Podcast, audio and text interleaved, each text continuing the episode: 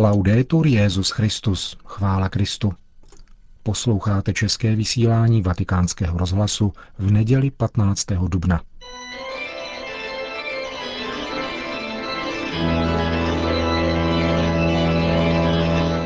Církev a svět. Náš nedělní komentář. Připravil Milan Glaze.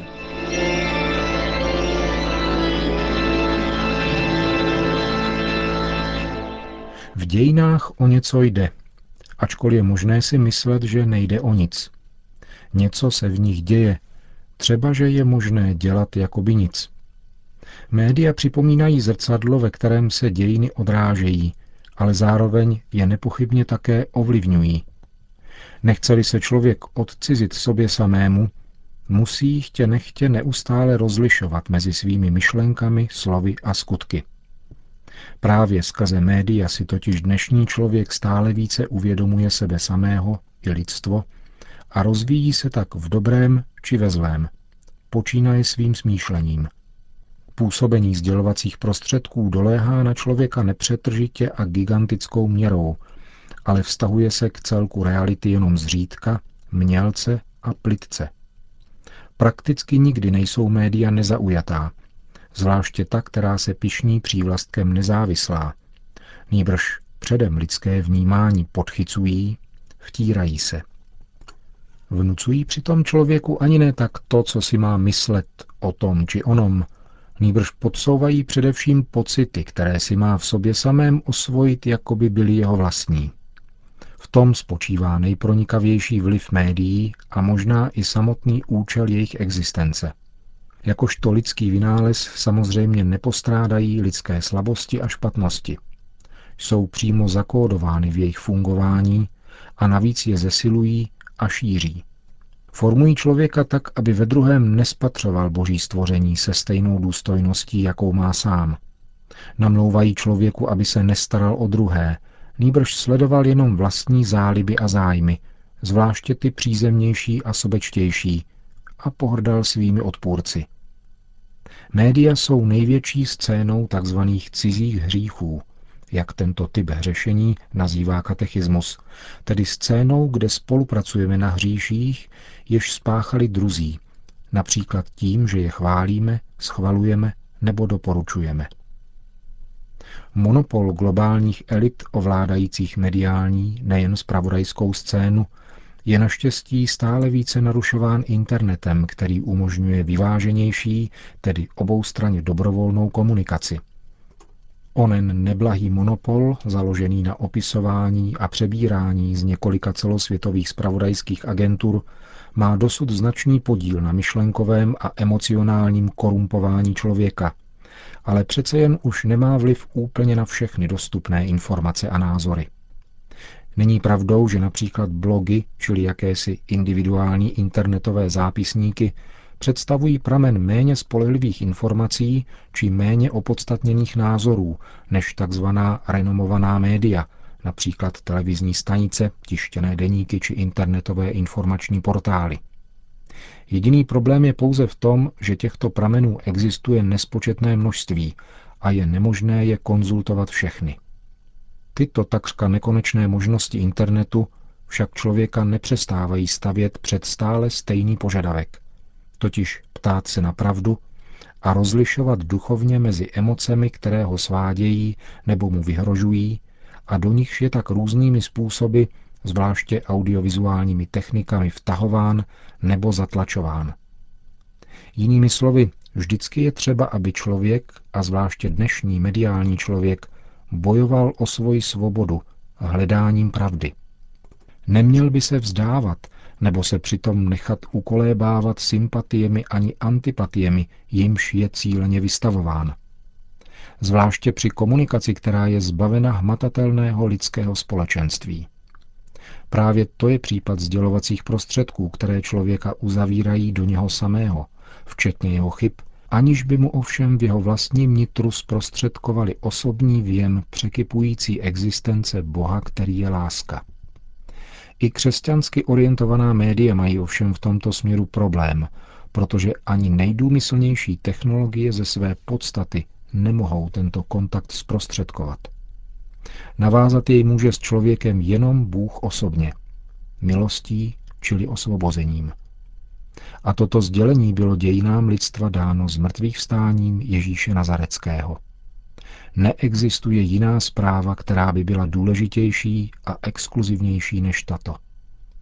A zároveň je zřejmé, že se tato zpráva v médiích vyskytuje ze všeho nejméně. I o těchto velikonocích bylo možné v médiích slýchat křesťany, jak si dávají záležet na tom, aby zdůraznili, že Velikonoce jsou připomínkou Kristova vzkříšení pro křesťany. Namísto toho, aby se pokusili tuto zprávu opravdu šířit jako něco, co je přerůstá. Média dnes jakoby všechno přikrývala těžkým a neprodyšným hávem přezíravosti a distance vůči Bohu. Není to překvapení pro toho, kdo bere vážně Kristova slova o vládci tohoto světa a zároveň věří, že dějiny mají svoji dynamiku, kterou Kristus také prorokoval. Kníže temnot svou vládu uplatňuje v tomto světě bez ohledu na pád většiny komunistických diktatur. A není vůbec vyloučeno, že jejich pád je jenom další z triků, kterým se postupně dostává k moci. Mnozí ještě pamatují, jak masový byl souhlas s klíčovými nepravdami komunistické vlády. Dnešní doba má také svoje nepravdy. Jen s tím rozdílem, že se šíří bez ohledu na hranice států a získávají si stoupence podobně přesvědčené, jako byli ti, kteří v padesátých letech veřejně požadovali smrt údajných velezrádců. Nic nového. Zášť a nevědomost jako její příčina. Proti tomu však stále stojí dobrá zpráva evangelia, která je stále nová. Bez zajímavosti není také to, že její nositel se nikdy příliš nezdržoval politologickými analýzami. Evangelia nám dokonce nepodávají žádnou Kristovu kritiku politických poměrů. To by nás mělo naplňovat oním pokojem, který svým zmrtvýchvstáním přináší.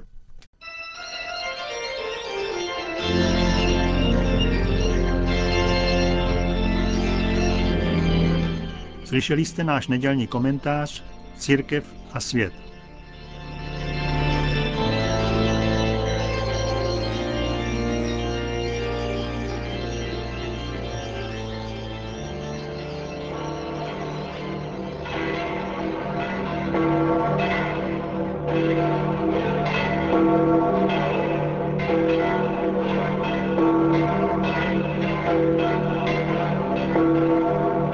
Na svatopetrském náměstí se shromáždilo přibližně čtyřicet tisíc lidí, aby si vyslechli papežovu promluvu před velikonoční mariánskou modlitbou Regina Caeli. Drazí bratři a sestry,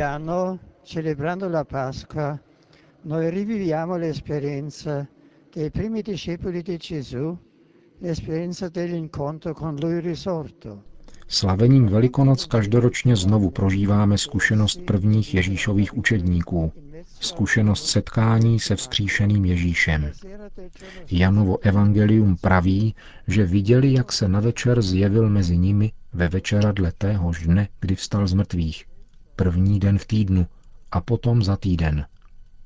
Onen den, nazvaný později neděle, neboli Den Páně, je dnem křesťanského společenství, které se shromažďuje, aby jej ctilo v Eucharistii, tedy kultem novým a od začátku odlišným od židovského šabatu. Slavení neděle je v skutku velmi mocným důkazem Kristova zmrtvýchvstání, protože jenom mimořádná a převratná událost mohla přimět první křesťany, aby zavedli kult odlišný od židovské soboty. Allora come oggi il culto cristiano non è solo una commemorazione di eventi passati, e nemmeno una particolare esperienza mistica interiore. Křesťanský kult tehdy i dnes není jenom připomínkou minulé události, ani nějaké výjimečné vnitřní mystické zkušenosti.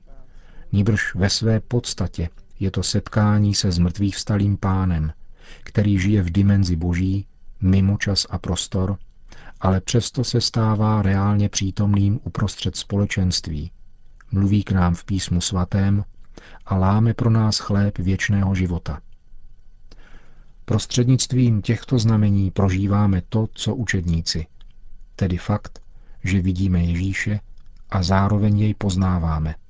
Dotýkáme se jeho těla, které je opravdové a přece svobodné od pozemských vazeb.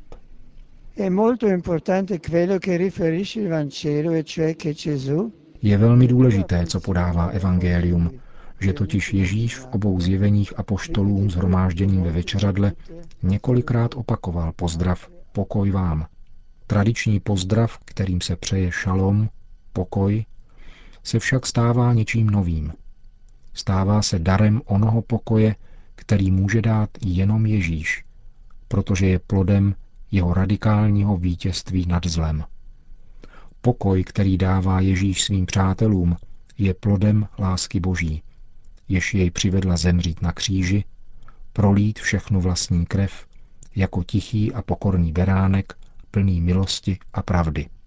Proto dal blahoslavený Jan Pavel druhý. Této neděli po Velikonocích titul Neděle Božího milosedenství spolu s konkrétní ikonou, na níž je Kristus znázorněn s probodnutým bokem, z něhož podle očitého svědectví apoštola Jana proudí krev a voda. Nyní je však Ježíš vzkříšen a z něho, živého, proudí velikonoční svátosti křtu a Eucharistie. Kdo k ním s vírou přistoupí, obdrží dar života věčného. Cari fratelli e sorelle, accogliamo il dono della pace che ci offre Gesù risorto. Drazí bratři a sestry, přijměme dar pokoje, který nám nabízí z mrtvých vstalý Ježíš. Nechme naplnit své srdce jeho milosrdenstvím, mocí Ducha Svatého, Ducha, který vzkřísil Krista z mrtvých. Tak můžeme tyto velikonoční dary nést druhým. Kéž nám to vyprosí nejsvětější Panna Maria, Matka milosedenství. Na závěr pak Benedikt šestnáctý. ještě dodal: chtěl bych pozdravit poutníky, kteří se účastnili mše svaté, kterou sloužil kardinál vikář Agostino Valini v kostele Santo Spirito in Sassia, který je zvláštním místem úcty Božího milosedenství, kde je ctěna svatá Faustina Kovalská a blahoslavený Jan Pavel druhý. Všem přeji, aby byli svědky milosrdné lásky Kristovi. Díky, že jste přišli. A nakonec po modlitbě Regina Caeli papež všem požehnal. Sit nomen Domini benedictum, ex hoc nunc et usque in saeculum, adiutorium nostrum in nomine Domini, qui fecit caelum et terram, benedicat vos omnipotens Deus, Pater et Filius et Spiritus Sanctus. Amen.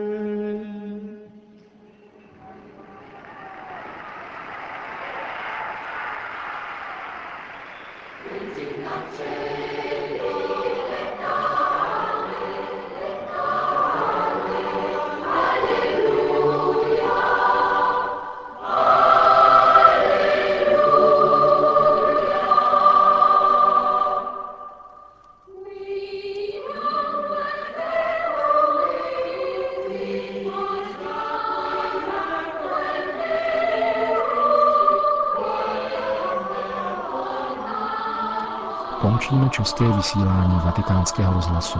Chvála Kristu, laudetur Jesus Christus.